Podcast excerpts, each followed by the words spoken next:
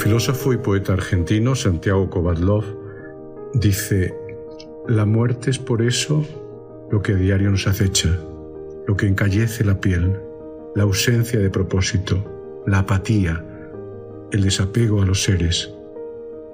Esa es la muerte que mata y no la que viene después. Me resuenan sus palabras, la ausencia de propósito, el sentirnos perdidos y desapegados del resto, en manos del desconcierto y las emociones que nos llevan a no sentirnos parte o en el extremo a sentirnos en contra.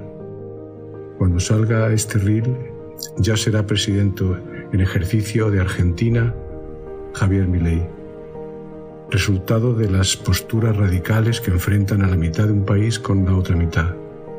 Será presidente alguien que no cree en la esencia del sistema democrático, aunque llegó al poder por esa vía, a no ser que finalmente no haga aquello que dijo y fuera solo una estrategia electoral para llevarse los votos de la decepción democrática.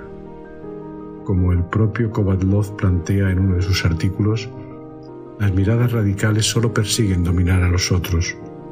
Para lograrlo, el diálogo no es un instrumento apreciado.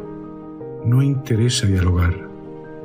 Y sin embargo, ¿qué es la República sino ese centro en el que nos sentamos todos a conversar? La República es siempre un centro de equilibrio, un hogar. Tiene que ver con la democracia, nunca con la intención de imponer. Los países que no lo entienden terminan sojuzgando o haciendo que los otros se vayan.